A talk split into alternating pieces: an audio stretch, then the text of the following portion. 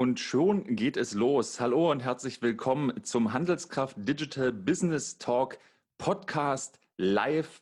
Äh, mein Name ist Oliver Kling, ich bin Handelskraft Digital Business Evangelist und begrüße euch an den Geräten live auf Facebook und äh, hier im Stream aus Berlin. Und mir gegenüber virtuell sitzt mit einem Gin Tonic ausgestattet der wunderbare Patrick Klingberg. Schönen guten Tag.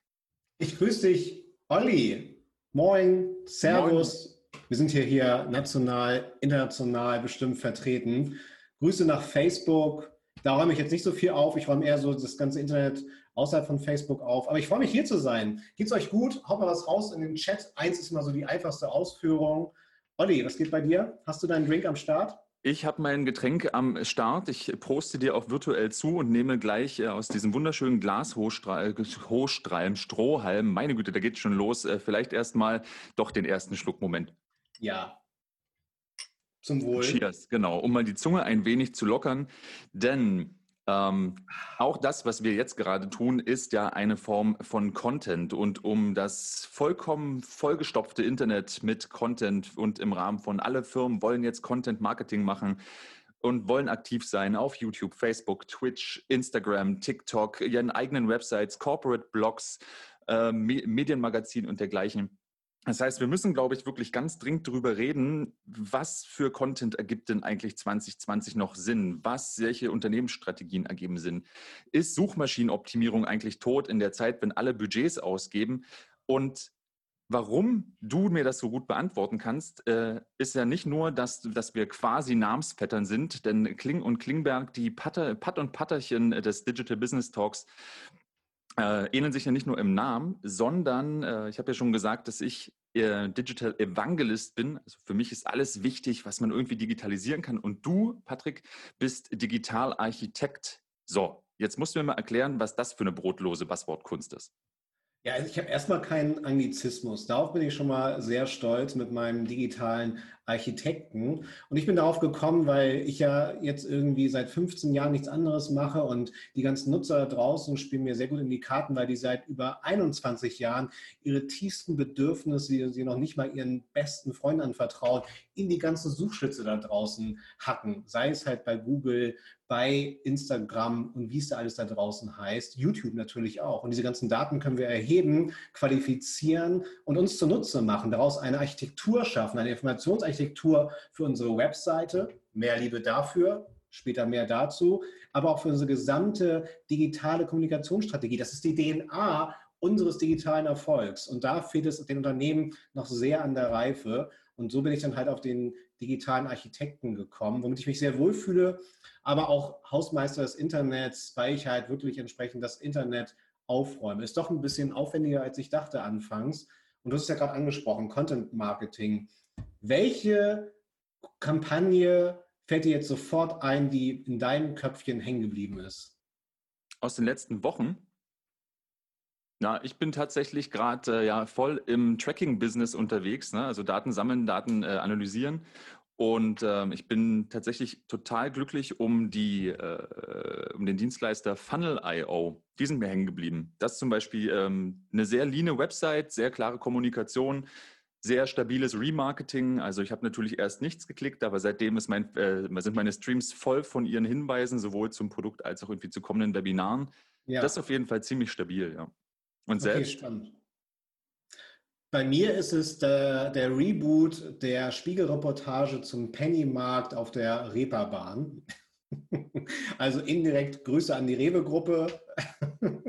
Äh, das ist bei mir hängen geblieben tatsächlich. Also darauf will ich halt hinaus. Ne? Also es bleibt sehr wenig kleben bei uns. Ne? Bannerkampagnen, Bannerblindheit, technisch wie psychologisch. Und von daher finde ich es halt cool, wenn wir das Internet aufräumen, viel Ballast abwerfen und mit der These bin ich halt da draußen unterwegs. Und du hast ja auch so das Thema Suchmaschinenoptimierung angesprochen. Und da bin ich halt auch mehr dafür, dass wir von der Webseitenoptimierung sprechen. Also um das mal so ein bisschen einzuordnen dann halt. Ne? Damit würde ich mich um einiges wohler fühlen. Und die ganzen Trends, die du jetzt auch aufgezählt hast mit anderen Kanälen, Instagram ist eigentlich schon gar kein Trend mehr. Jetzt müssen wir ja alle TikToken da bin ich dann erstmal ein Freund, an der Basis zu arbeiten ne? und nicht immer so den Trends hinterher zu jagen. Aber Live-Formate, Olli, sind cool. Lass uns doch mal genau darauf einspringen, das Internet aufzuräumen. Für gewöhnlich, zumindest aus meiner Erfahrung, ich weiß nicht, wie es bei dir ist, ist ja die, die, die Frage, die man so als Agentur gestellt kriegt, wenn es um Content geht, ist ja häufig nicht, räume mal meine Website auf oder mach mal weniger, sondern für gewöhnlich ist ja eine Content-Marketing-Strategie oder wenn es darum geht, ist ja eben, welche Kanäle wollen wir bespielen und ganz häufig, ja, wo nehmen wir denn den Inhalt her oder wie können wir noch mehr Content eben kreieren? Ja. Das ist ja jetzt erstmal widersinnig zu, zu aufräumen. Wie geht denn das zusammen?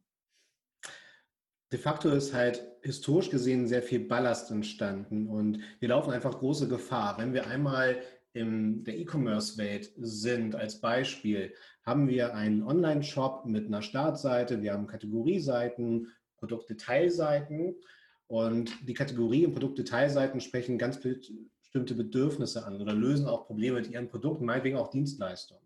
Und dann wird halt oft nebendran noch ein Magazin Ratgeber rangehangen. Das ist ja erstmal eine relativ, ja, sagen wir, stumpfe Interpretation von dem Thema Content Marketing. Oft auch aus dem Grund heraus, shit, der Wettbewerber macht jetzt was, also brauchen wir jetzt auch irgendwie einen Blog, das wir raufknallen oder einen Ratgeberbereich, noch schlimmer im Glossarbereich. Ich bin eher ein großer Freund davon, erstmal den Content zu stärken auf der Kategorie- und Produktebene und dann aber tatsächlich über mehrwertige Inhalte, über meinetwegen auch einen Ratgeber, Content-Bereich in Form eines Blogs, dann entsprechend wertschöpfende Inhalte zu schaffen. Weil ansonsten hast du halt oft sehr gute Verkäufer da draußen. Ich bin sehr neidisch, die es dann halt irgendwie schaffen, einem Hersteller für Deos dann halt einen Ratgeberartikel zum Thema Rasenmähen zu verkaufen. So geschehen. Ähm, mit der Wette, irgendwann fängt man dann nach drei Tagen an, beim Rasenmähen zu schwitzen an. Also braucht man dann das Deo. Das ist halt einfach mal so weit weg von der Wertschöpfungskette meines Produktportfolios, dass ich mir damit tatsächlich ins eigene Fleisch schneide. Weil, was passiert mit den Nutzern? Die gehen auf die Seite, sehen, okay, Deo-Hersteller, wenn wir jetzt was zum Thema Rasenmähen erzählen, das ist dann doch nicht so wirklich glaubwürdig und sie springen ab. Und dieses Abspringen ist halt sehr toxisch. So. Und von daher wirklich in Inhalte zu investieren, die sehr nah an meiner Wertschöpfung sind. Aber die Kunst ist dann hier, strategisch das so abzubilden, dass es sich nicht auch zu sehr mit meiner Kategorieebene überschneidet, sondern natürlich einmal diese Wertschöpfung schafft, was das Thema angeht, aber auch diesen Expertenstatus natürlich von mir aufbaut. Aber als Deo-Hersteller bin ich kein Experte zum Thema Rasenmähen. Naja, was soll's. Ich bin dann eher ein Freund davon zu schauen, wie kann ich zum Beispiel bei solchen Ratgeber, sogenannten Hygiene-Content, einen Kanal wie YouTube nutzen, der immer noch mehr konsumiert wird als ein Netflix, als ein Amazon Prime, um da so mit drei, fünfminütigen Videos zu begeistern und meine Marke weiter zu verstetigen in den Köpfen. Weil das ist ja die Kunst. Wenn du es mal anschaust, Red Bull schmeißt jemanden aus dem Weltall für über 50 Millionen US-Dollar und hat einen Peak ein About You verkauft immer wieder aus Versehen irgendwelche Festivals und die haben immer wieder Peaks, die aufeinander aufbauen. Und das versucht halt auch so ein bisschen dann Content Marketing in seiner besten Form, nämlich diese Vergesslichkeit des Internets zu umgehen, sondern wirklich stetig für eine Markenwahrnehmung zu sorgen, die im besten Fall steigt. Und das muss es sein und nicht irgendwie das nächste Glossar auf meiner Webseite, das mich entweder kannibalisiert mit meinen bestehenden Inhalten oder so weit weg ist von meiner Wertschöpfung, äh, dass es dann wieder toxisch wird für meine Webseite. Wie würdest du das denn einordnen? Ähm, das ist ja ganz häufig so, ne? Klar, das Red Bull-Beispiel ist halt so ein Klassiker. Guck mal, wie viel Geld die ausgeben. Cheers. Ähm, ähm, oder äh, About You, klar, auch sehr groß, sehr professionell. Zalando wie sie nicht alle heißen. Ähm, dann gibt es so naheliegende äh, Content-Angebote, äh, also sowas wie halt alle Musikhändler, Thomann Music Store, sinnvollerweise bieten die halt Soundsnippets an. Mittlerweile haben die auch ihren ganzen Studios Find the Tone und so, alles ziemlich cool. Fantastisch. Ähm, ich selber, ich selber äh, fahre seit zwei Jahren jetzt relativ viel Rad, hängt total fest auf dem Global Cycling Network auf YouTube und ähm, werde arm. Ähm, klar, das, das funktioniert, das ist sozusagen sehr nischiger Content, aber auch sehr, sehr gut produziert das ist, das ist halt klar. Was bedeutet das denn jetzt für, für so den, den, den klassischen Retailer? Also so dieses klassische Handelskonzept von äh, plump gesagt günstig einkaufen, teurer verkaufen, äh, findbar sein. Wie viel Chance haben die denn da tatsächlich ihre Marke zu positionieren oder eben äh, Produkttexte dahingehend anzupassen, äh, wenn sie denn gegebenenfalls vom Hersteller vorgegeben werden? Also da sind ja, das, das, das macht sie dann, wenn du die Marke nicht halt ownst, tatsächlich viel, viel schwieriger für den durchschnittlichen Händler. Absolut. Ne? Ähm, dennoch ist die Chance nicht klein, dort Inhalte zu schaffen und die dann halt auch über Kanäle wie YouTube zu spielen oder auch über meinen eigenen Blog wenn ich da dann halt nicht zu generisch herangehe von meiner Strategie. Generisch bedeutet, dass ich halt wirklich auf das Produkt gehe. Cleverer wäre es dann halt hier wirklich zu schauen, welche Fragen, Bedürfnisse gibt es rund um dieses Produkt und wie kann ich dazu dann halt entsprechend erklärende oder Experteninhalte schaffen, die dafür A, natürlich die Reichweite generieren. Die eigentliche Kunst ist dann natürlich, du hast gerade YouTube angesprochen, ist dann zu schaffen natürlich, dass die Leute dann wieder auf meinen Shop gehen, um da bestmöglich mit einem prallen Warenkorb abzüglich Stornos zu konvertieren und auch noch zum Bestandskunden zu werden dann halt. Ne? Das heißt, ich muss es auf jeden Fall schaffen, mit meinem Sortiment natürlich zu bestehen die Frage ist, wie gehe ich da halt ran? Ne? Möchte ich erstmal als Retailer auftreten und dann da über Amazon erstmal etwas drehen, dann wird mich irgendwann die Marge nerven und dann geht der Schritt halt hin zum eigenen Shop. Und der Wette muss ich mir bewusst sein. Das Ding ist nur, ich meine, in wie vielen Businessplänen oder Strategien, Marketingstrategien, Olli, findest du da als Evangelist dann tatsächlich eine, eine signifikante Zeile in der Excel-Liste, die dann halt der technischen und inhaltlichen Pflege des Shops tatsächlich gewidmet ist. Die ist verschwindend gering. So. Und es würde mich mal interessieren, also wenn wir jetzt mal uns bezahlte Reichweite anschauen, du siehst ja auch jeden Tag genug Webseiten, Landingpages, Shops und schieß mich tot. Finde ich sehr spannend die Frage. Auf wie viel Prozent dieser Einzelschicksale, die dir begegnen an Shops und Landingpages, würdest du dich trauen, ruhigen Gewissens bezahlte Reichweite drauf zu buchen? Naja, ähm, also in der Theorie muss ich ehrlich gesagt, würde ich das wahrscheinlich bei fast 100 Prozent mir trauen. Ähm, also einfach, weil ich extrem mutig bin. Ähm, das aber, wirklich, ja. aber das, äh, ich glaube, wahrscheinlich willst du darauf hinaus sozusagen, wie, Erfolg, wie erfolgversprechend ist denn das? So, ja. Also, weil was, du wahrscheinlich auf so eine Diskrepanz, was wir auch häufig sehen, ist, ähm, also vielleicht sowas wie mit dem, mit dem, mit dem, die Rasenmäherwette. Also sozusagen mir fällt ein Thema ein, warum jemand Deo braucht. Und dann sage ich, super, lass doch mal für die Suchbegriffe Rasenmäher äh, Werbung ausspielen. Dann sagt Google aber, dein Qualitätsfaktor, Dicker, mach das mal nicht, aber du kannst uns auch sehr viel Geld geben, aber es wird nicht viel bringen. Ich nehme mal an, dass du darauf hinaus willst. Also die Wette würde ich nicht gehen. Und da, weil du es jetzt schon so genannt hast, der in der Excel-Liste dieser technische und dieser Pflegeschritt ist häufig sehr klein. Also sozusagen häufig ist es ja so, naja, wir haben ein Budget festgelegt und die drei, die das bisher machen, die machen jetzt halt das auch noch. Ähm, das ist schon immer schwierig, ähm, weil ich würde gerne darauf hinaus, du hast dir vorhin schon gesagt, die Bedürfnisse werden in Suchschlitze eingehämmert. Ja. Ich würde nämlich noch einen Schritt äh, vorausgehen. Hast du denn so aktuell Tipps, außer irgendwie der Keyword-Konsole, äh, äh, wo man, wo Menschen aktuell finden können, was denn eben ihre Kunden wirklich interessiert, weil häufig hört man ja, na klar, verstehen wir unseren Kunden, wir wissen, was die wollen. Und wenn man dann mal fragt, hey, habt ihr eine, Long, eine, eine Longtail-Suche, wisst ihr, welche Fragen die sich stellen? Was? Total, total. Lustigerweise sollte man erstmal vor der eigenen Haustür kehren. Was ich da unterschätzt finde, ist tatsächlich die eigene interne Suche wenn man die verteckt hat, kann es sehr spannend sein, herauszufinden, was da die Leute eigentlich eingeben und was da nochmal mir Feedback geben könnte für meine eigene Informationsarchitektur auf der Webseite. Und dann als nächstes natürlich die ganzen Social Media Radare, die ich anschmeißen kann. Das bedeutet, welche Themen werden da gerade besprochen, was trendet gerade und vor allen Dingen auch medienübergreifend. Das heißt, wie kann ich vielleicht auch tagesaktuell siehe Six, die machen das auch, auch fantastisch, auf Themen eingehen und die entsprechend dann bespielen, um auf dieser Surfe oder auf dieser Welle mitzusurfen zum Wohle der Aufmerksamkeit und Reichweite. Natürlich auch hier wieder ne, Rasenmäher, es muss halt wieder innerhalb meiner Wertschöpfung sein. Ne? Ansonsten schieße ich halt am Ziel vorbei oder ich vorbei, also ich, bin noch, ich komme noch nicht mal ran, ne, um halt da irgendwie relevante Faktoren anzuzapfen. Aber da bin ich halt sehr in meiner Bubble, was so Suchschlitze angeht und halt auch das, was in Sachen Hashtags da draußen generiert wird. Was hast du noch für Ideen? Naja, tatsächlich ähm, würde ich, würde ich, bin ich so ein Freund von ähm, Conversion Rates sich anzuschauen halt. Ne? Also was konvertiert, die Seiten nebeneinander zu halten, vielleicht eben auch sinnvoll zu, kategori zu kategorisieren, zu prüfen, was läuft da. Ich bin, und ich bin tatsächlich extrem Tool besessen. Deswegen darauf wollte ich nämlich gleich mit dir raus. Ja. Ähm, wie du es gegebenenfalls messen würdest und sehen würdest. Ich bin äh, großer Freund von Analyse-Tools, beispielsweise auch Hotjar zu gucken, wie weit wird gescrollt, wo wird abgesprungen. Ähm, und da sind wir ja genau bei den Themen, darauf wollte ich mich eigentlich hinaus, wie geht man denn halt strategisch vor, seinen Content zu optimieren? Also weil ne, wir als irgendwie, du als Digitalarchitekt, ich als Evangelist, wir haben viele Shops gesehen, viele Seiten. Ja. Für uns ist es vollkommen klar, dass wir sowas wie eine, eine Pagination, also habe ich eine nächste Seite zum Klicken oder habe ich halt einen Endlos-Scrolling, dass das halt was mit dem Nutzer macht. Wie, wie komme ich denn da drauf, als Händler mit einem eigenen Shop sozusagen da, da, da mich mit der Analyse zu fassen. Also wie kann ich rausfinden, wo Content funktioniert, wie er konsumiert wird? Ja, was da sehr dankbar ist, ist erstmal wirklich zu schauen, was sind die für mich wirklich relevanten Dokumente, weil es macht nicht so wirklich viel Spaß, äh, dann alle meine 100.000 oder oft sind es ja tatsächlich Millionen Dokumente ansehen zu müssen, sondern so der allererste Schritt wäre tatsächlich, dass man ein Dokumenten- und Datenbewusstsein schafft.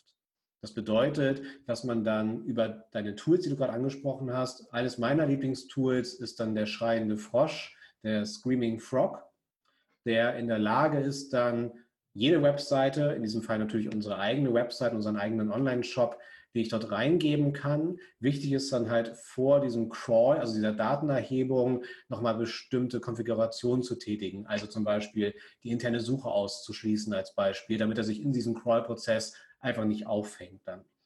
Ihr braucht auf jeden Fall dafür, gerade bei großen Webseiten, mehr als euren eigenen Laptop, der explodiert dann einfach. Ähm, ihr braucht da entsprechend einen Crawling-Server oder könnt es halt auch über die Amazon Cloud lösen, wunderbar, um das halt von den Ressourcen hinzukriegen. Und am nächsten Tag, das läuft über Nacht durch, habt ihr dann alle Dokumente eures Online-Shops da draußen. Wirklich alle.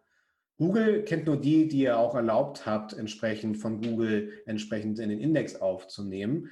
Und dann ist es das Geniale, wir können dann entsprechend diesen Datensatz mit unseren ganzen Dokumenten veredeln. Das heißt, wir sind in der Lage, den Screaming Frog mit drei Klicks, mehr nicht, zum Beispiel mit Google Analytics, der Search-Konsole und weiteren relevanten SEO-Tools. In diesem Fall haben Sie noch eine Anbindung zum Beispiel zu Ahrefs oder Majestics, um externe Metriken mit reinfließen zu lassen, zum Beispiel welche Webseiten haben auf mich verlinkt und dann habe ich halt wirklich mal endlich ein richtig geiles Dokumenten- und Datenbewusstsein und weiß sofort, welche Dokumente sind wirklich wertschöpfend.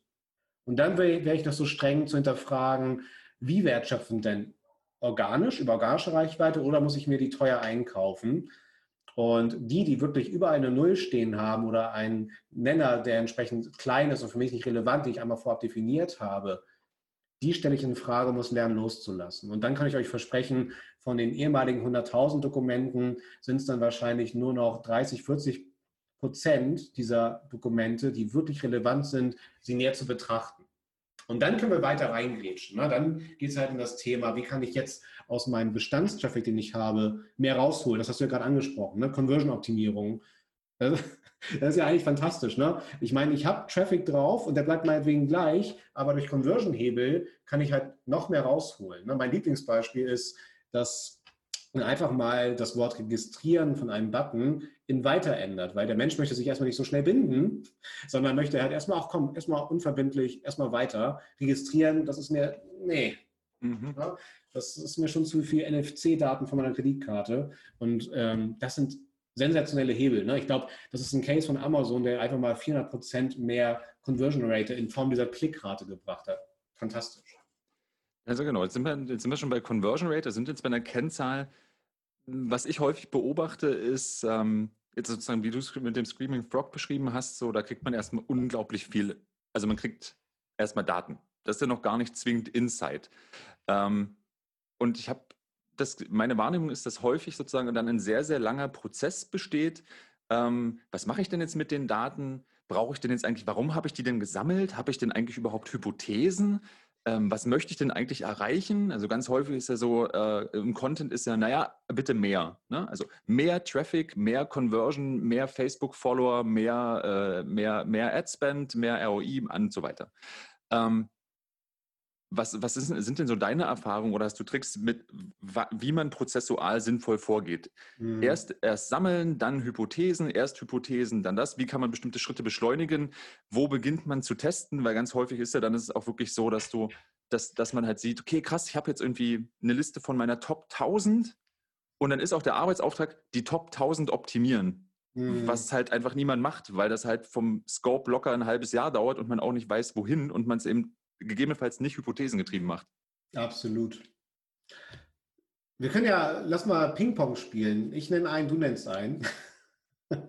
ähm, oh Gott. Ich, ich würde anfangen. Äh, ich kratze mal oben am Eis und dann können wir immer tiefer gehen. Mich interessiert auf jeden Fall erstmal die Verweildauer und Absprungrate. Das ist so eine der ersten Metriken, die ich mir anschaue. Da ist mir auch eigentlich völlig egal, ist das jetzt was aus dem Service-Content-Bereich oder ist es tatsächlich dann direkt ne, mein Warensortiment zum Beispiel. Aber das wären so die ersten.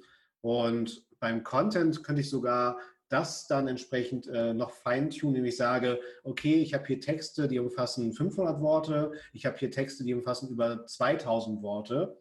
Das könnte ich auch nochmal daran ausrichten, was ich dann hier so als Ziel definiere, der Mindestverweildauer. Und das würde ich so als ersten Schritt nehmen. Jetzt du. Ja, ich würde tatsächlich ähm, nicht auch immer äh, Seiten pro Nutzer. Ja. Das ist für mich, ähm, weil, ähm, also das ist ja natürlich auch branchenabhängig. Ich hatte immer das Gefühl, wenn das, ähm, das sollte tatsächlich für mich relativ breit streuen. Also sozusagen, dass es nicht sehr stabil ist. Also nach dem Motto, Seiten pro Nutzer ist irgendwie immer fünf. Dann habe ich das ja. Gefühl, okay, irgendwie scheint am fünften Schritt irgendwas äh, was fehlzuschlagen, sondern halt gerne irgendwie breiter gestreut von, eben hat sich ein drittes Produkt angeguckt, ein viertes, hat das in den Warenkorb gelegt, ist in den Checkout, ist nochmal zurück, hat nochmal was in die Recommendation nachgekauft. Also sozusagen wirklich, das ist was halt, wo ich mir eine Breite erwarten würde, um dann halt anschließend auch darauf segmentieren zu können. Wie bewegen sich denn die mit halt acht Seiten, so die Einproduktkäufer, die, die recherchieren, die 20 Seiten besuchen, die den ja. großen Einkauf machen mit 50 Seiten so und ne, wie lange sind die halt da und wo, wo bewegen die sich? Aber also sozusagen, ähm, ja, das wäre meins, also Seiten äh, pro Nutzer. Okay, spannend, ja. Da vielleicht auch, ähm, vielleicht haben wir hier nicht nur Online-Shop-Betreiber jetzt äh, mit dabei, sondern vielleicht auch Leute mit einer Dienstleisterseite.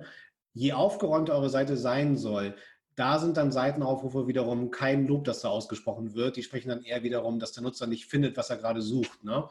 Und klar, bei Publishern maximal viele Seitenaufrufe und im Online-Shop wollen wir natürlich im besten Fall einen freien Warenkorb haben, ne? dass man durch das Sortiment sich klickt. Ne? Genau. Hm. Dann wäre ich tatsächlich ähm, bei der Ladezeit. Oh, spannendes Thema, aktuell wichtig, ja. Ja, ich würde mir die Ladezeit anschauen. Erstmal, wir setzen natürlich voraus, Olli, es ist alles mega geil, responsiv, mobil, Typografie passt und so. Ne? Ähm, von daher dann aber tatsächlich das Thema Ladezeit. Und da ist mir völlig wurscht, ob man da jetzt wieder irgendwelche Arbeitsbeschaffungsmaßnahmen macht und sich in irgendwelchen LinkedIn- und Facebook-Diskussionen aufhängt, ist das jetzt ein Ranking-Faktor oder nicht, das ist mir komplett egal. Äh, es ist einfach ein fucking wichtiger Faktor äh, für die Gesamtperformance der Seite und ich würde mir da zwei Werte angucken. Einmal den, äh, die gefühlte Ladezeit für den Nutzer, so dass alles im sichtbaren Bereich ist und dann aber noch so die sogenannte Fully Loaded Time. Ich bin gerade sehr vorsichtig. Da draußen existieren gerade sehr viele gefährliche Überschriften von wegen Duplicate Content ist gar nicht so schlimm, Ladezeit ist kein Ranking-Faktor. Das finde ich fantastisch. Äh, also ich finde es fantastisch scheiße, weil das ja wieder zu unnötigen Halbwissen führt, solche Aussagen aus dem kompletten Kontext zu reißen. So, what the fuck? Von daher ähm, konzentriert euch da bitte zum Wohle auch eurer Server-Performance, eurer Last, die ihr da draußen habt, auf schlanke Dokumente. Und da wäre dann so meine Hausregel, oh, so Dokumentengröße, die wirklich aufgeräumt sind, so 750 Kilobytes und so Kampagnen ein bisschen aufwendiger erlaube ich so 1,2 Megabyte, so als, als, als Hausnummer. Ja. Aber das würde ich mir als nächstes angucken. Weil das Geile ist, du kannst mittlerweile, ich glaube seit der vorvorletzten Update vom Screaming Frog kannst du die PageSpeed Insights Daten anknüpfen. Und das ist natürlich geil. Dann hast du wieder für jede URL die Performance-Daten, was die Ladezeit angeht und kannst sie auch wieder daneben legen. Also das wäre sozusagen dann Punkt 3. Dein Punkt 4. Ah. Na, ich unterbreche dich erstmal.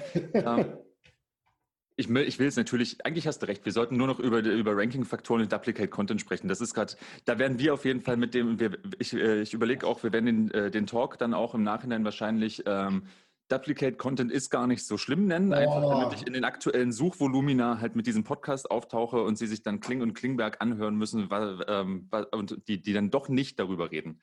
Ja. Ähm, nee, ich, mir geht es nur darum, ich habe das so klar, Ladezeit tatsächlich ähm, finde ich also was heißt nicht finde ich, ist de facto einfach ein super wichtiger Faktor. Vor allen Dingen halt eben, weil er ja beim Nutzer ankommt. Also am Ende wird ja häufig vergessen, dass nicht die Maschine es nur liest, sondern dass halt ein Nutzer es extrem unangenehm findet, wenn das halt fünf Sekunden lädt und dass dann Zweifel sagt, okay, ich glaube, mein Browser ist abgestürzt, klickt zu. Ich habe, ähm, sorry, gerade geile Anekdote, gerade letztens oder gestern von der One-on-One-Session. Ähm, ich pet's auch nicht oder mache es öffentlich, aber fand ich geil. äh, neuer Online-Shop. Äh, hochwertige Pullover sind da das Thema. Und ähm, dann haben die halt gerade Probleme mit der Ladezeit und hatten dann irgendwie die Möglichkeit, über das Baukastensystem zu sagen, okay, wenn man die Seite wechselt, kommt da so, ein, äh, so eine Ein- und Ausblende. Mhm. damit, die Begründung war sozusagen, damit der Nutzer die Ladezeit nicht so wahrnimmt. Äh, ja, genau, so habe ich auch geguckt oder innerlich äh, geguckt. Äh, das fand ich eine sehr weirde Begründung. Also die Ladezeit noch offensichtlicher zu machen durch eine Ein- und Ausblendung nochmal der Brand. Ja, aber es ist keine drehende, keine drehende Sanduhr wie früher. Und deswegen ist es, und deswegen, und irgendwer hat diese, diese Funktion bestimmt als Micro-Interaction verkauft und gesagt, das ist cool. Äh, wenn du jetzt auf den Button klickst, muss sich was bewegen und wenn die nächste Seite gelegen muss, nimm doch diesen Fade-Effekt, den bei PowerPoint auch alle so gut finden. Wir sind hier nicht in der Mode, dass plötzlich solche Retro-Sachen wieder innen werden. Ne? Irgendwie, ich erinnere mich an die günstiger.de Startseite dann halt. Ne? Leute, äh, nein, einfach nein. Also immer Hut ab an die, die das wirklich so geil verkauft kriegen. Ich bin, glaube ich, wirklich einfach mega schlechter Verkäufer. Ich würde mir wünschen, auch irgendwie eine Ad für 20 Millionen verkaufen zu können. Lassen wir das Thema. Aber äh, nein, bitte nicht. Worauf ich ja bevor du mit der Anekdote begonnen hast, äh, hin wollte. Aber danke für die Anekdote, weil ich sehe es wirklich genauso. Was ist, manchmal fragt man sich auch so, cool, warum hat hier niemand Stopp gesagt? Ähm, aber äh, gerade Duplicate Content, Ladezeit, Ladezeit ist ja schon, also ist ein Performance-Indikator, aber jetzt ja noch nicht zwingend eine Aussage über die Qualität und die Menge des Contents. Ja, also sozusagen, ja. ich würde gerne wieder noch, noch ein Stück zurück für das Internet aufzuräumen, weil ja. im Zweifel so, könnte man ja sonst auf die Idee kommen, na super, der Klingberg, der hat im Podcast gesagt, wenn mein, wenn mein sehr, sehr, wenn mein ganzer Content, und es ist sehr viel und der ist auch nicht mehrwertgenerierend, aber sehr schnell lädt, dann ist das auch okay. Und äh, dem möchte ich sozusagen entgegenwirken, indem wir nochmal zurück auf die, auf die Content-Ebene kommen. Das habe ich so nicht gesagt. Ja, das habe ich dir jetzt in den Mund gelegt und da es jetzt aufgenommen ist und live gestreamt, wird man es dir, wird man es dir nachsagen. Vielleicht twittern wir es nachher noch oder so.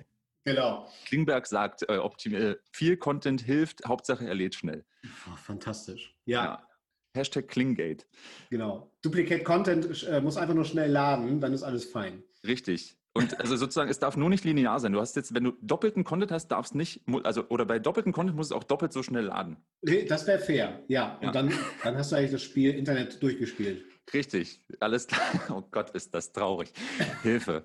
Meine Güte, worauf ich hinaus wollte, ist ähm, eins zurück, ähm, wieder halt zum Content. Ähm, mit welchen Kennzahlen und welchen Hypothesen würdest du denn beginnen aufzuräumen? Mhm. Oder mit, genau, oder in welchem, an welchem Schritt, bevor du Daten sammelst und nachdem du Daten sammelst, wie würdest du strategisch vorgehen? Mhm. Ich würde jetzt unsere ganzen Daten, die wir gerade definiert haben, verknüpfen. Das heißt, ich würde schauen, der Content, der da ist, schafft der dann eine Wertschöpfung durch Seitenaufrufe von dem Content zu meinem Warensortiment?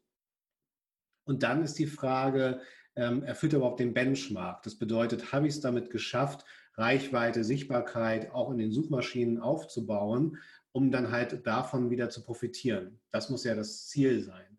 Und da habe ich leider auch eine hohe Quote, dass dann halt Shops einfach Content geschaffen haben, damit aber dann auf Seite 3, 4 entsprechend rumdümpeln und so entsprechend unsichtbar sind. Ne? Das bedeutet, da habe ich dann halt auch nochmal Aufholbedarf. Das meinte ich halt. Ne? Das bedeutet, dass man dann nochmal genau schaut, wie ist die Quote der wirtschaftenden Reichweite organisch wie bezahlt, dass man das ins Verhältnis setzt. Und oft ist dann vor allem auch der Anfang der Diskussion, was muss ich überhaupt bereit sein, an Content zu investieren?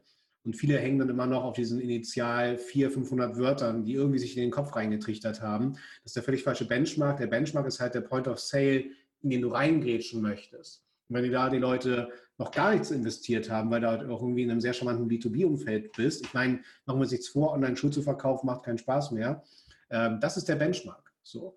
Und das heißt, wenn dann aber jemand auch bereit war, am Point of Sale durchschnittlich seine 2.000, 3.000 Worte zu investieren, ja, sorry, ne? das ist der Benchmark, an dem du dich orientieren musst. Und das ist, dann hilft dir aber auch wiederum ungemein in, dem, in der Budgetierung, im Forecast, was ich dann tatsächlich bereit sein muss, in diese Content-Wette zu investieren. Das, um dir noch mehr in den Mund zu legen, vielleicht finde ich auch noch eine schöne, eine schöne Schrift ja. dazu. Das heißt, du würdest, also ich verstehe dich so, wenn es um Content Marketing geht und um Content Optimierung, sollte man als Unternehmen tatsächlich erstmal über den Inhalt, nennen wir es mal nicht Content, wirklich nachdenken und ja. überlegen, welche Inhalte produziert man, statt zu sagen, lass uns irgendeine Landingpage nehmen, da ist ja Inhalt drauf und lass uns mal gucken, wie wir die passende Zielgruppe in Social Media finden, der wir mhm. das dann gesponsert ausspielen können. Genau, das darfst du mir gerne in den Mund legen. Also, weil ab da wird es dann tatsächlich toxisch dann halt, ne? Weil dann wieder dieser Rasenmäher-Content entsteht und wir dann wieder sehr verwechseln, was ist eigentlich so unsere Strategie. Die Webseite sollte ja im besten Fall Pull-Metriken erfüllen. Das heißt, dass die Webseite nicht schreibt bei wir verkaufen dir etwas, sondern bei uns kannst du etwas kaufen und dann haben wir noch unseren Ratgeber-Content. Hier für dich wohl, machst du bequem, alles tutti. Und auf Social Media müssen wir genau die andere Stellschraube drehen, nämlich die Push-Kommunikation. Und das fällt vielen Leuten auch noch schwer, da dann entsprechend eine gute Strategie aufzusetzen. Okay, wie positioniere ich die Webseite über die Pull-Strategie und wie nutze ich dann Social Media in der Push-Strategie? Und das finde ich auch ganz spannend. Vielleicht das mal so als, als nächstes Kapitel. Ähm, wann wäre ich bereit, in bezahlte Reichweite zu investieren und wie würde ich sie investieren? Ähm, hätten wir beide jetzt irgendwie 50.000 Euro zur Verfügung, Budget, wo würdest du die eher investieren? In Instagram-Ads oder in Search-Ads? Und es ist ein etabliertes Produkt. Ne? Wir gehen einfach davon aus, ne? das ist jetzt nicht irgendwie eine neue äh, Innovation, irgendwie die Abflussfee oder so, sondern das ist wirklich ein gängiges Produkt, wo ich jetzt in den Markt rein will. Okay, also ich bin ein neuer Player. Ich, äh ich bin, genau, wir sind jetzt ein neuer Player. Jemand pusht uns mit 50.000 Euro. Und jetzt ist die Frage, machen wir mit dem Budget eine Push- oder Pull-Strategie? Ne? Also Social oder Search Ads? habe ich halt relativ oft die Diskussion halt. Ne? Deswegen finde ich mal spannend. Würde ich als, äh, als äh, Voraussetzung äh, immer schaffen, wie, wie emotional ist das Produkt für, für den Nutzer? Also ich denke gerade zum Beispiel dran, jetzt gerade aus der Fahrradwelt, ähm, Fahrrad wird ja gerade zum neuen Klopapier und zu den neuen Nudeln nirgends zu kriegen. Alle springen auf. Es ist total das Lifestyle-Produkt. Da würde ich aktuell tatsächlich ähm, Push vorgehen und meine Brand äh, auf Insta pushen. Eben genau dieses so, dieses Fahrrad passt zu dir. Wir haben bestimmte mhm. Designs. Mhm. Wir äh, gar nicht mal über den Preis, sondern wirklich so dieses, das, das, dieses, dieses Produkt unterstreicht deine Persönlichkeit, so klassisch emotional.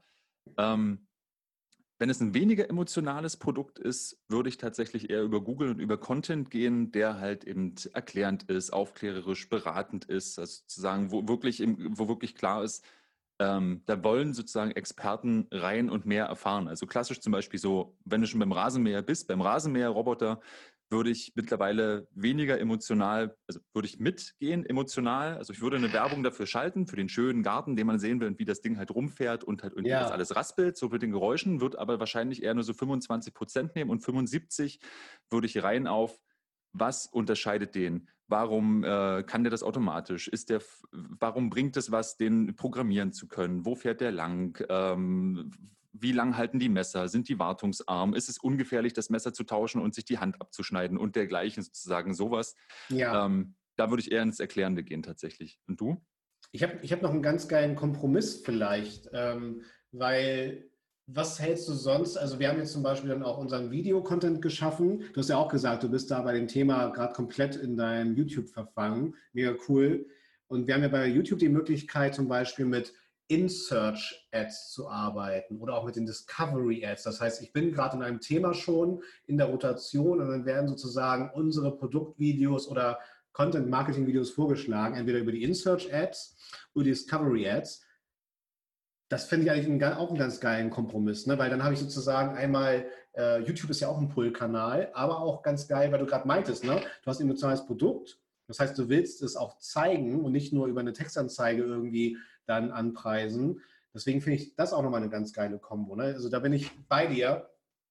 Also ich werde natürlich, ich bin befangen, natürlich immer auch eher so Richtung Pull denken, aber finde da halt die Drehschraube mit YouTube halt sehr charmant, aber nicht mit diesen skippable Pre-Ads ne, in den Stream selber, sondern tatsächlich in der Suchfunktion wieder. Ne? Das finde ich eigentlich einen ganz geilen Kompromiss. Ja, aber ich, ich, ich glaube, die Herausforderung ist, ähm, sozusagen Mehrwerte auch positiv zu verknüpfen. Ich, ich, ich komme gerade, merke ich gerade in meinem Kopf voll ins Rasenmäher-Game, obwohl ich nicht mal einen Garten habe.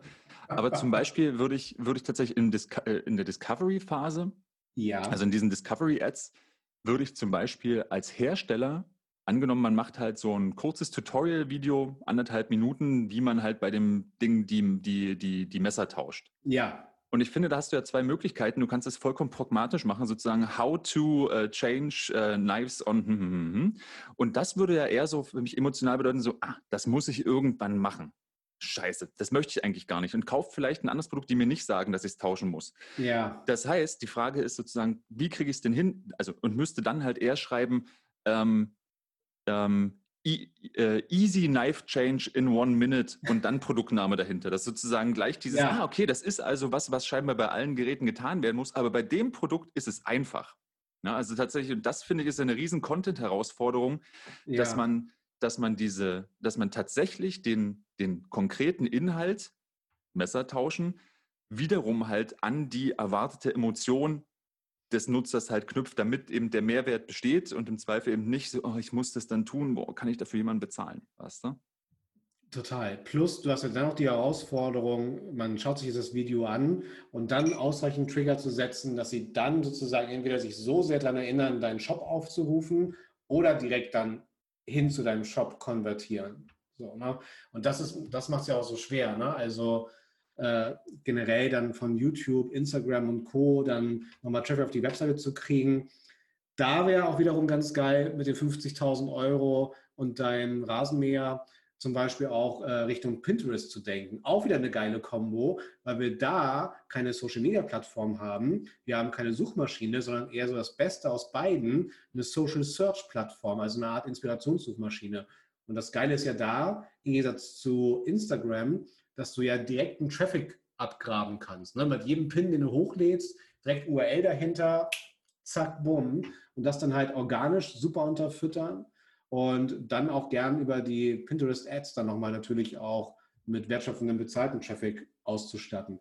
Das finde ich auch ganz geil. Und da, und vorhin ganz lustig, diese ganzen Skandale rund um Facebook, WhatsApp und Co., wer wird da nie genannt? Pinterest. Die sind immer außen vor sind halt tatsächlich in ihrer Kommunikationsstrategie in Deutschland sehr, sehr schüchtern. Deswegen immer, wenn ich sage, mach Pinterest, immer, ja, echt? Ja. Aber das finde ich eigentlich auch nochmal eine ganz geile äh, Schraube, weil gerade wenn du ja vorhin sagst, scheiße, ich habe da die großen Player, dann wäre tatsächlich Pinterest nochmal eine ganz geile Anlaufstation.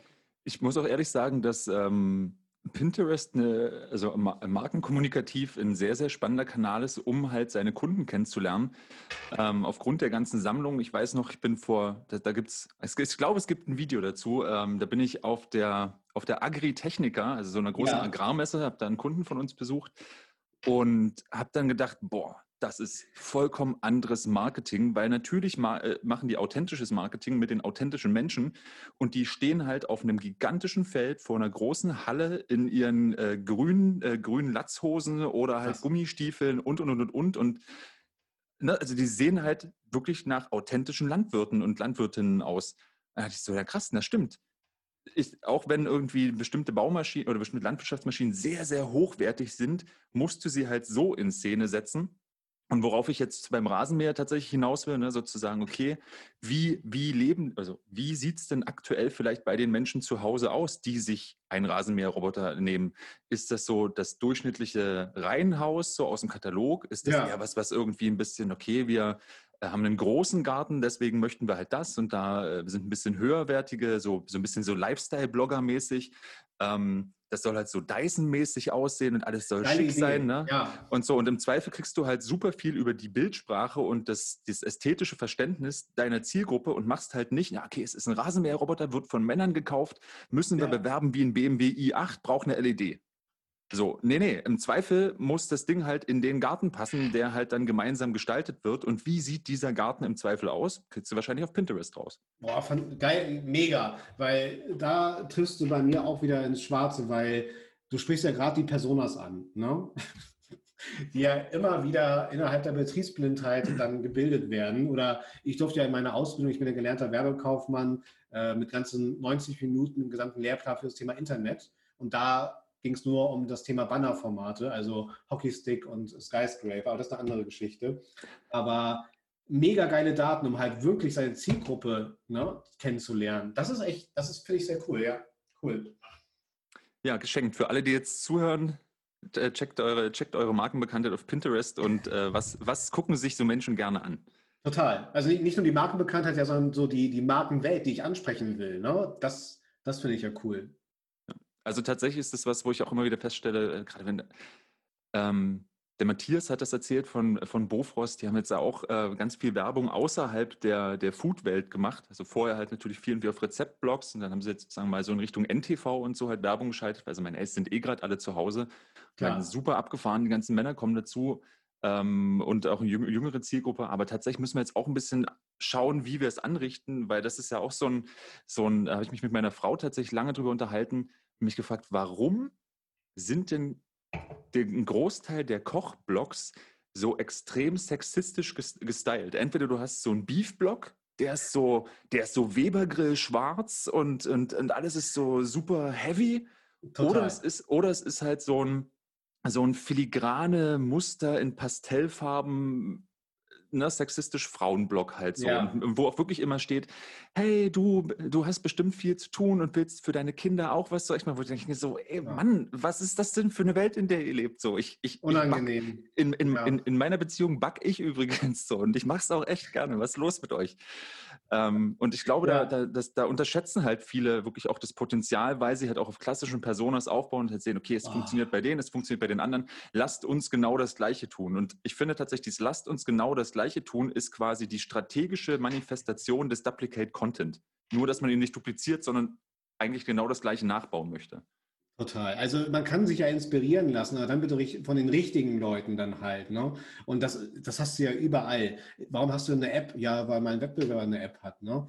Okay, ja. Und auch die Wortbildsprache, da bin ich auch voll bei dir. Sie ist dann halt oft nicht nur sexistisch, sondern komplett am Thema vorbei. Ne? Also die tollsten Webseiten sehen eher nach einem Floristen aus, weil sie lieber den Kannlöwen gewinnen wollen für Kreativität aber sterben halt in ihrer Schönheit, weil sie nie was verkaufen, so, ne? weil sie aber nicht verstanden werden. Und boah, ja, ganz, ganz schwer. Also damit habe ich ja auch viel zu kämpfen dann halt, ne? dass man halt sich wirklich theatralische Webseiten anschaut. Auch auf den Konferenzen lügt man sich an die Tasche. Wir gucken uns alle immer auf den ganzen Leinwänden Webseiten im 16 zu 9 Format an, was ja komplett fernab von der Realität ist. Und wenn man dann sich mal die mobile Variante anschaut, ist sie oft dann gar nicht mehr nutzbar oder die wichtigsten Elemente verschwinden einfach.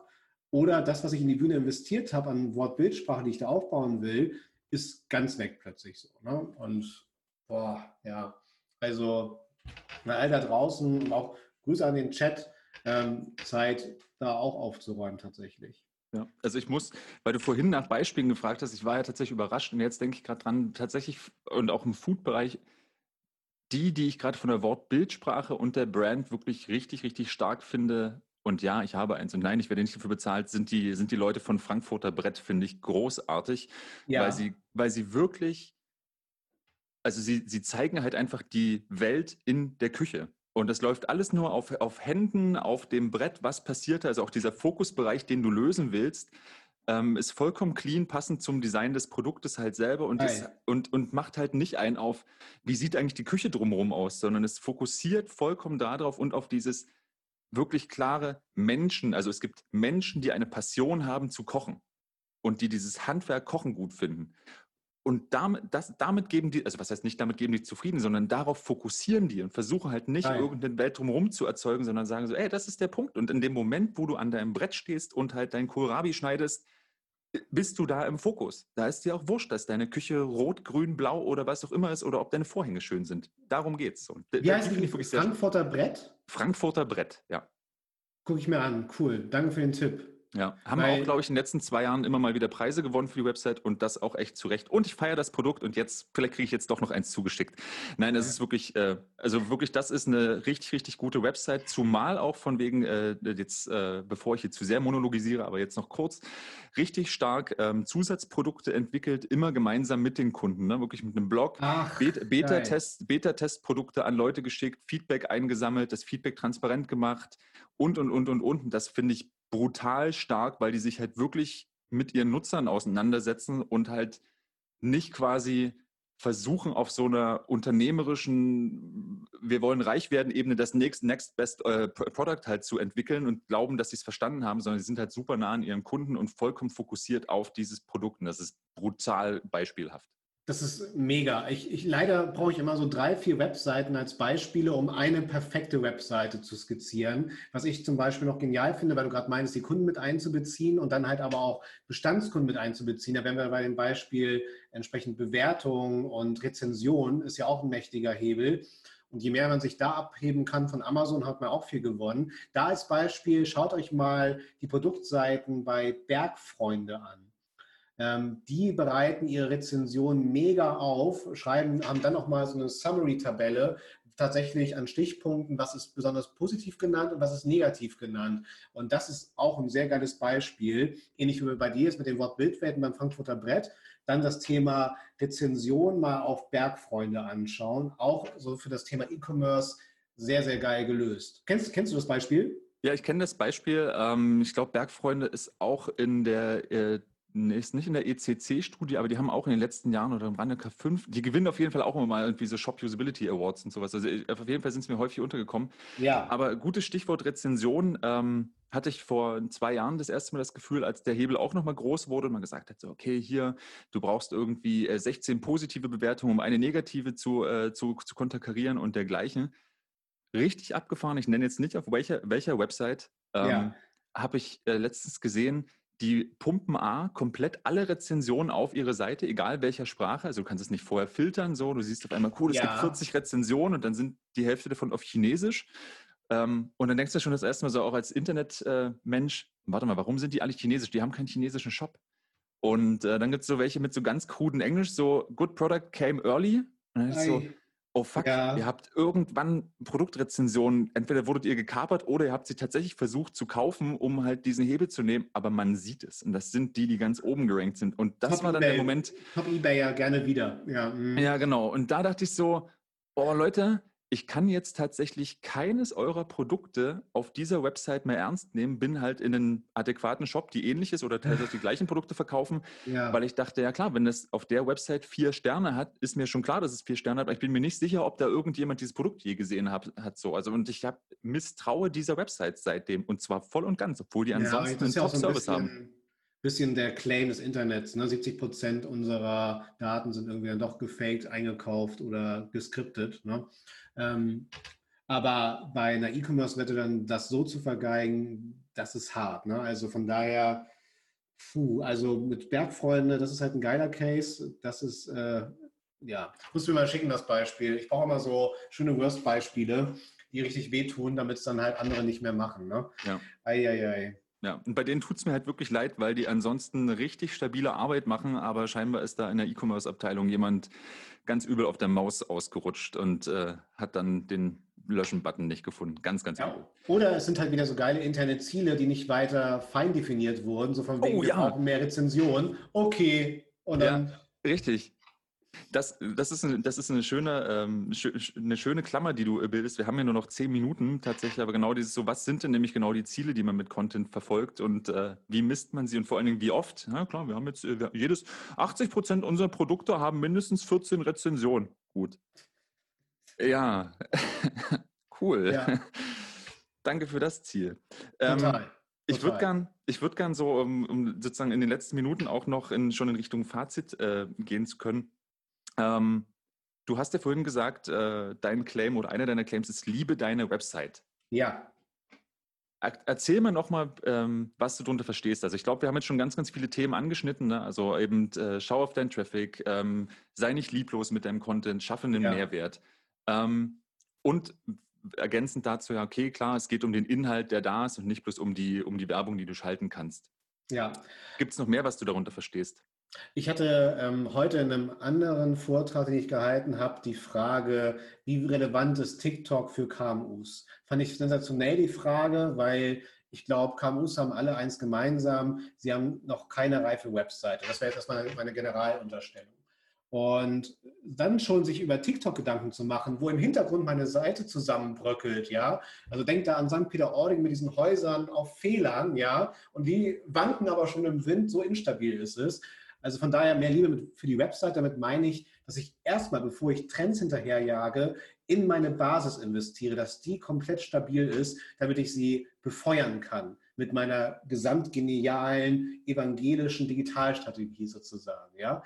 Und ähm, das heißt, ich muss bereit sein, technisch, inhaltlich exzellent zu sein und die Basis bestmöglich abzubilden. Das heißt eben genau, sich eine Strategie zu überlegen, wie verankere ich auch dann das Content-Marketing-Konzept in meine Struktur in Sachen Startseite, Kategorieseiten, Produktdetailseiten und so weiter, dass ich das entsprechend aufsetze und dann bereit bin, nicht den ganzen Content Fremdsystem wie YouTube, Facebook und Co. zu schenken, sondern mir da Gedanken zu machen über eine vernünftige Parallelstrategie. Also mit, das ist so der zweite Aspekt bei mehr Liebe für die eigene Webseite, dass ich dann halt auch darüber nachdenke, meinen ganzen Hero-Content nicht zu verschenken, sondern mit Spoiler-Content zu arbeiten. Das heißt, dass ich YouTube, Facebook und Co immer nur so Schnipsel schenke, so Spoiler-Content, 30 Prozent von meinem Gesamtcontent mit der Wette, die, die wirklich Bock haben auf meinen Inhalt, gehen dann angespoilert, getriggert im Positiven auf meinen Shop, um da dann weiter begeistert zu werden und entsprechend zu konvertieren. Das wäre so der zweite Aspekt. Und der dritte ist, bevor du den dritten nennst, wie viele Vorträge hast du schon gehalten, wo du genau dieses Thema Spoiler-Content hattest und danach immer gedacht hast, ach so, Sie meinen Clickbaiting? Ja, ja, das machen wir jetzt. Mhm. Nee, das zum Glück gar nicht. Ähm, ich habe das dann weiter ausgeführt und als Beispiel zum Beispiel gebracht, äh, die Kinos da draußen. Die ballern den Trailer zu 100 Prozent auf Facebook rauf und sagen dann, geh bitte, bitte auf unsere Seite zur Ticketvorbestellung. Warum nicht irgendwie ein geiles GIF kreieren und sagen, jetzt auf unserer Seite den Trailer anschauen und dann bin ich sofort im Kosmos des Kinos und kann da konvertieren. Das muss es ja sein. Und das kann ich sehr gut auch für andere Modelle adaptieren. Und dann kommt nicht die Frage mit, und was dann geschah, war unglaublich, Punkt, Punkt, Punkt. Als ich das geklickt habe, musste ich weinen.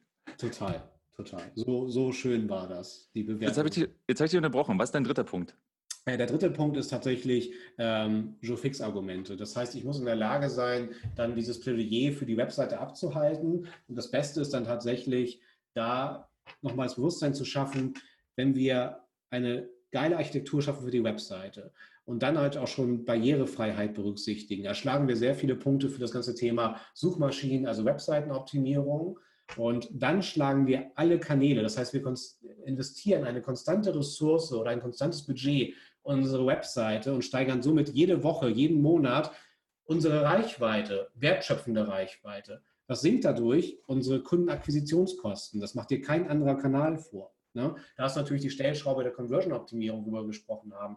Aber das muss es sein. Und dann erlaube ich erst, sich Gedanken zu machen, auf TikTok rumzutanzen.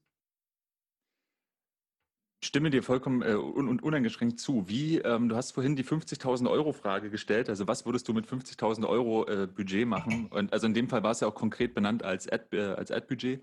Ja. Ähm, Gegenfrage oder Erweiterung. Wie, wie oft ähm, hast du auch die Gelegenheit, solche Budgets zu hinterfragen. Also ich meine die Richtung, ähm, du kannst ja sozusagen, du kannst ja 50.000 Euro nehmen und sagen, okay, ist unser Ad-Spend.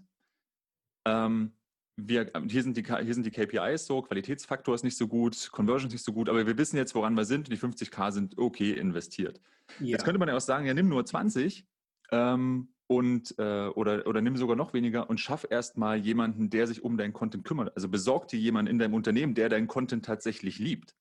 Wie oft führst ja. du solche Gespräche?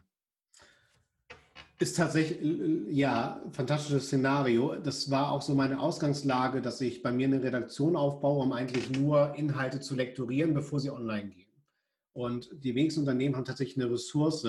Und als E-Commercer muss ich mir bewusst sein, dass ich auch zum Publisher werden muss, um halt dieser Wette gerecht zu werden. Das heißt, tatsächlich bin ich äh, stark für den Chef vom Dienst äh, bei, auf E-Commerce-Seite. Dass ich da wirklich einen Chefredakteur habe, der für das Thema brennt und in der Lage ist, auch gerne als digitaler Außenminister dann da draußen diese Wette zu bespielen an Content. Und das ist das Geilste, was du machen kannst. es muss jetzt nicht irgendwie der unangenehme Marcel Davis äh, von damals 1 und 1 sein, ja. Aber ein interner Markenbotschafter im E-Commerce, der dann halt auch den Content schafft oder zumindest delegieren kann. Ne? Also wäre ich jetzt ein Startup, wäre meine erste Instanz wirklich so einen generalistischen Online-Marketing-Evangelisten einzustellen, der in der Lage ist zu delegieren und natürlich Preach, also schlau ist im Bereich Search und noch ein bisschen Social rauf und so. Also die eierlegende Wollmilchsau. Im besten Fall ist es ja oft schon so, dass die Gründer Online-Marketing-affin sind, sich dann Trainees ranzüchten und dann halt natürlich auch ähm, die Verweildauer im Unternehmen zu erhöhen, also zu assimilieren, ganz wichtiger Faktor. Und dann, je nachdem, wie es positiv eskaliert, dann zu schauen, okay, jetzt hole ich mir einen Paid-Experten, einen Content-Experten, um dann halt genau diese Ressource von dir erfüllen zu können. Bin ich ein absoluter Freund davon.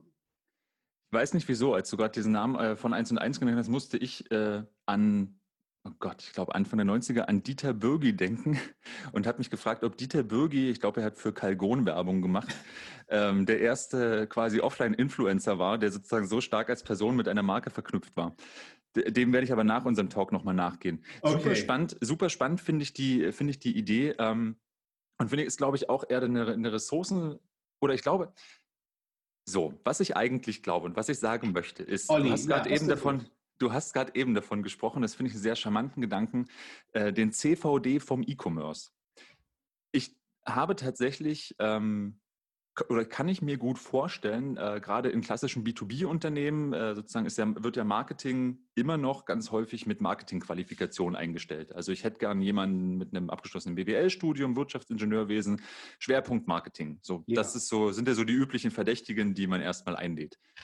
Die Frage ist sozusagen, ob man dann halt nicht denkt, naja, solange wir jetzt in einer Zeit leben, in der es halt Daten gibt und man auf Daten Zugriff hat, das heißt sozusagen, das klassische Marketing-Game, dieses wirkliche BWL-Game nicht mehr ganz so wichtig ist, ist es vielleicht clever, die die Stellenbeschreibung in Richtung redaktionell zu drehen, also wirklich auch in CVD, um die Gelegenheit zu haben, jemanden, der vielleicht aus einem journalistischen Umfeld kommt, genau dazu für, dafür zu gewinnen, weil man halt CVD-Erfahrung hat, weil man eben Content-Homogenitätserfahrung hat, äh, Gespür, Gespür für Sprache, Gespür für, für eine Markenwelt, weil man vielleicht für eine bestimmte Zeitung arbeitet oder, oder, oder. Ähm, und da wirklich auch eine neue Chance schafft, um nämlich sozusagen von ausgehend von dieser C, von diesem von dieser CVD-Stelle, dann halt die einzelnen Gewerke halt zu erweitern, Paid ähm, und so weiter. Das finde ich genau. eine, eine, super spannende Idee.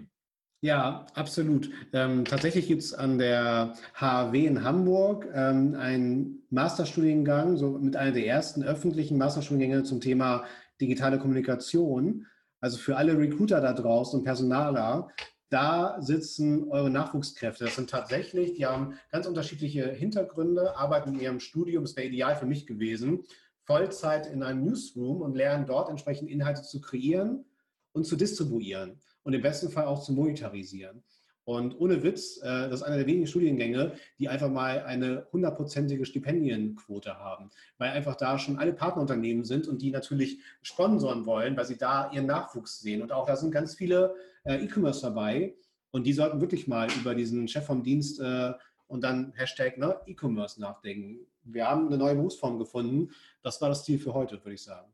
Ich denke auch, ich glaube, ich, ich werde auch im Nachgang nochmal recherchieren, äh, ob es vielleicht schon ein paar Studien gibt. Also ich, äh, ich selber bin ja gelernter Soziologe, ja. Äh, Magister der Soziologie und ähm, tatsächlich auch aus eigener Erfahrung ehemalige Kommilitonen und jetzt aber auch von vielen Online-Händlern und ähm, Marketing ist ja eigentlich ganz selten noch wirklich eine, eine, eine, eine Abteilung, wenn man es so frech noch äh, oldschool nennen möchte, in der wirklich klassisch viele BWL-Marketing-Menschen äh, halt arbeiten, sondern ja ganz häufig Anglisten, HistorikerInnen, äh, Soziologinnen und dergleichen und so fort. Und natürlich eben also auch Wirtschaftsingenieure, die aber vielleicht ja. im Nebenfach noch Soziolo Soziologen werden wollten, weil sie dachten, Taxifahren ist auch cool, um den Witz nochmal zu droppen.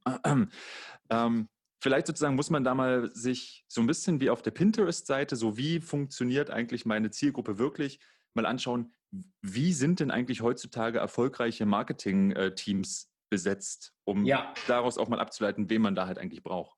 Was ich da fantastisch finden würde, um da, damit wir auch wieder richtig zitiert werden, Anti-Siloing bin ich voll bei dir, Abteilung aufzubrechen und dann lass uns den Hashtag äh, droppen, technisches Marketing. Also dass wir da nicht nur diese esoterisch denkenden Soziologen haben, ja, sondern auch dann den Soziologen und Geisteswissenschaftler, Redakteur, Chef vom Dienst, der auch Bock auf Zahlen hat.